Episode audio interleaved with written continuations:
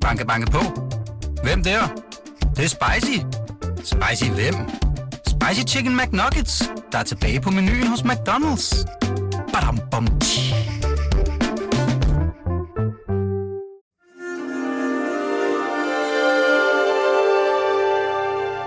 Her kommer en artikel fra Weekendavisen. Det her, det er den værste oplevelse, jeg nogensinde har haft. Ja, sådan siger Maj My Humaidan til Christian Bennike, da interviewet med hende er ved at være slut. Hør interviewet her, og lyt til alle avisens artikler på weekendavisen.dk, og god fornøjelse. Hej, mit navn er Christian Bennike, og denne uges avis har jeg været en tur på Ærø for at diskutere børn og livets hamsterhjul med forfatteren Maj My Humaydan, som har skrevet en af årets mest populære bøger, den bog, der hedder Ærø Manifestet. Og artiklen den hedder Familien er en ø. Det her er det værste interview, jeg nogensinde har lavet. Maj My Humaydan ryster på hovedet, og jeg ler lidt nervøst, for jeg synes egentlig, vi har haft en god snak i de knap tre timer, der er gået, siden hun hentede mig ved færgen i Ærøskøbing med et knus, og vi kørte af de smalle, snoede veje mellem marker og træer op til familiens gårdhus på øens højeste punkt. Nu står vi i hendes lyse køkken, som ligner en fotoserie fra et boligmagasin, rødvinsfarvede dørkarme, vævede tæpper og udsigt ud over bakkerne.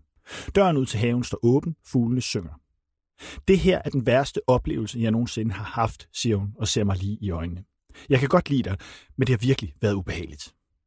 Humaydan har skrevet en af årets mest populære bøger, Ærø Manifest, om at flytte til Ærø med fire børn for at eksperimentere med hjemmeskole og hjemmepasning. Hun stod af hamsterhjulet med familien og fandt en højere mening på Ærø, som der stod på forsiden af Berlingske forleden, hvor Humaydan poserer med bare tæer. Der er en kollektiv stemning af modløshed og længsel i vores samfund af ensomhed, angst og depression, siger hun til mig i køkkenet. Bogen skal give folk tilladelse til at stoppe med at gøre sig så fucking umage hele tiden. Grundanalysen minder lidt om Morten Albæk eller Svend Brinkmann. Ja, vi lever rigere og sundere liv end nogensinde før, men det føles meningsløst. For Brinkmann er svaret en ny pligtetik. For Albæk handler det om at ændre arbejdspladsen. Og for mig, My Humaydan, handler det om at fokusere på familien. Jeg har kureret min længsel og min ensomhed, fordi jeg har samlet mig omkring nuet og det nære, siger hun. Når jeg i dag er en af de mest tilfredse mennesker, jeg selv kender, så er det fordi, jeg har skåret ind til benet, skåret alt fra. Jeg har valgt mine børn og så mit arbejde. Og det giver mig mening. Jeg har selv skrevet lidt her i avisen om, hvor hårdt livet med små børn kan være. Så jeg læste Ærø-manifestet, blev både irriteret og interesseret, aftalte et interview og det første, jeg siger, da vi sætter os i køkkenet med en kop kaffe og en skål med æblebåde, er, at jeg bestemt ikke altid elsker at være sammen med mine børn. Jeg har lige haft fire dage i træk i Kristi Himmelfartsferien. Det var dejligt, men også totalt opslidende. Børn er jo nogle små egoister. De råber, de tænker kun på sig selv, og de fylder det hele. Men længes efter at kunne læse, have en voksen samtale om politik eller film, at kunne dyrke sport eller drikke øl. Har hun det ikke også sådan? Jo, siger Maj My Humaydan. Min største frygt, før vi tog børnene hjem, var, at jeg ikke kunne holde ud at være sammen med dem. For det var min erfaring fra weekender og ferier. Jeg havde det. Og det var det, jeg var så ked af. Jeg vidste, jeg ville fortryde det, hvis ikke jeg ændrede det. Og så gjorde vi noget helt radikalt. I 2017 tog hun sin søn ud af første klasse. De to mellemste børn blev meldt ud af børnehaven, og den mindste startede ikke i vuggestue. I tre år blev alle passet hjemme, mens familien boede billigt og havde et minimalt forbrug, som hun skriver i bogen. Og det ændrede deres forhold. Når man er sammen hele tiden, siger hun, føles det ikke som arbejde. Man er slet ikke over dem, som i de forlængede weekender, du beskriver. Vi lærte hinandens rytme. Bare det, man ikke skal adskilles og samles i løbet af dagen, skaber mere energi. Ulvetime findes ikke mere, hvis man ikke har været på arbejde, og børnehave. Ydertimerne er bedre, fordi man ikke skal ud af døren og nå noget. De sov længere om morgenen og var længere op om aftenen. Når børn føler, at du er der, og ikke har fornemmelsen af, at du er væk lige om lidt, så slapper de mere af og leger mere selv.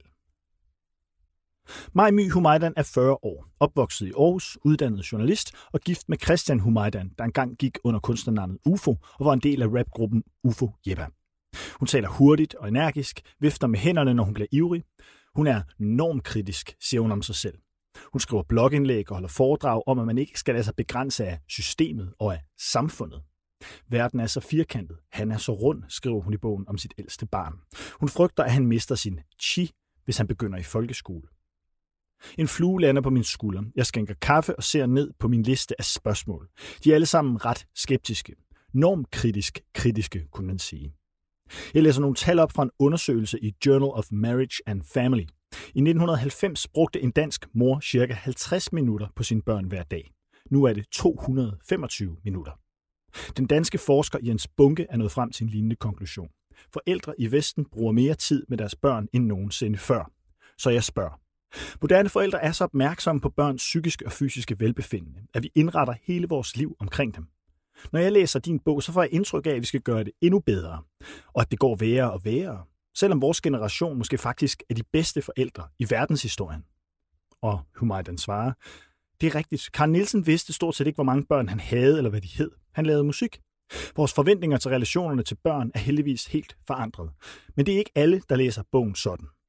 Mange siger, jeg kan ikke løbe så hurtigt længere, ikke bruge så meget tid på søvduarbejde, være ambitiøs på arbejde, gå op i, hvordan jeg ser ud, hvor mange og hvilke venner jeg har, og definere mig selv igen hele tiden. Jeg anerkender, at vi arbejder mindre, men det føles samtidig mindre meningsfuldt. Ja, siger jeg, vi arbejder mindre og er mere sammen med børnene, men alligevel siger du, at vi bør arbejde endnu mindre og være endnu mere sammen med vores børn. Nej, siger Humaydan. Jeg siger ikke, at alle skal leve som mig.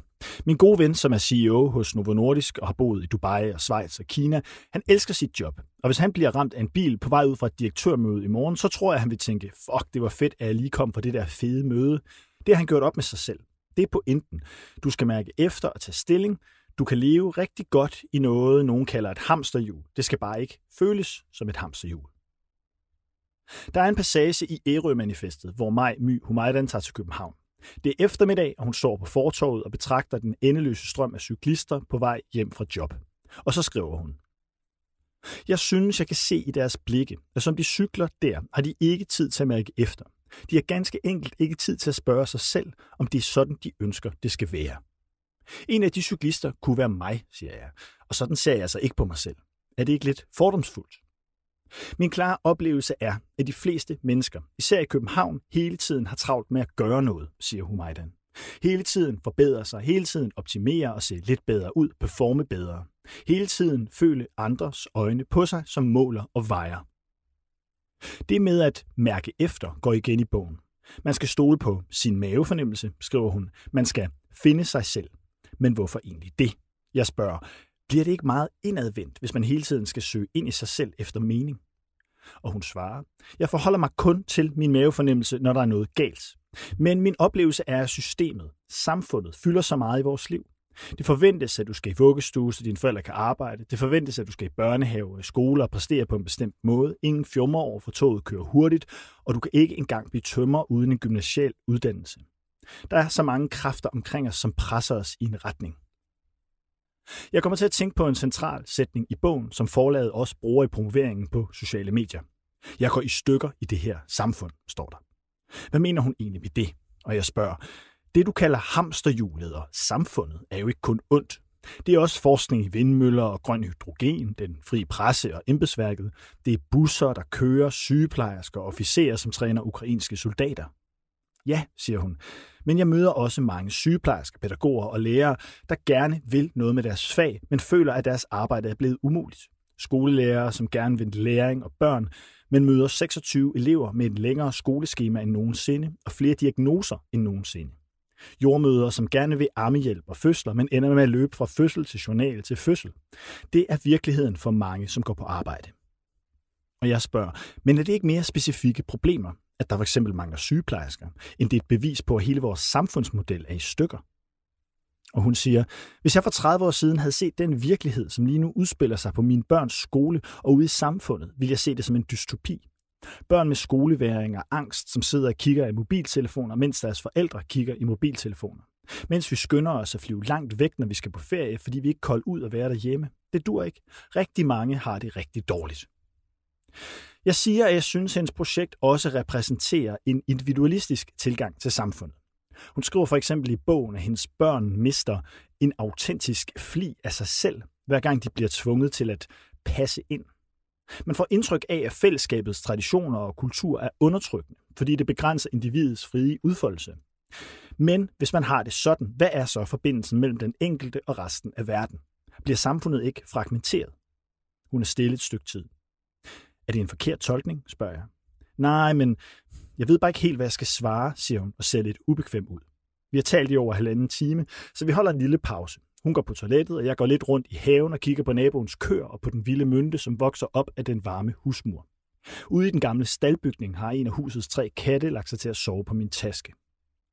Jeg kan ikke svare dig, som jeg gerne vil, siger mig My Humaydan, da vi igen mødes ved køkkenbordet, for jeg har ingen akademisk ramme eller intellektuel overbygning på min bog. Jeg har noget levet liv, en erfaring med at udfordre måden, vi lever på. I otte år har jeg skrevet om de her ting, holdt en masse foredrag og lavet indlæg om, at noget er off. Noget er ensomt og opslidende, og folk reagerer på det. Hun holder hele tiden øjenkontakt, mens hun taler. Mit udgangspunkt er det nære. Det er det eneste, jeg kan gøre noget ved. Men derfor er jeg også i tvivl om, hvorvidt jeg egentlig skulle skrive den her bog. For hvad er min berettigelse overhovedet? Og så er det, hun siger, at vores snak har været det værste interview nogensinde.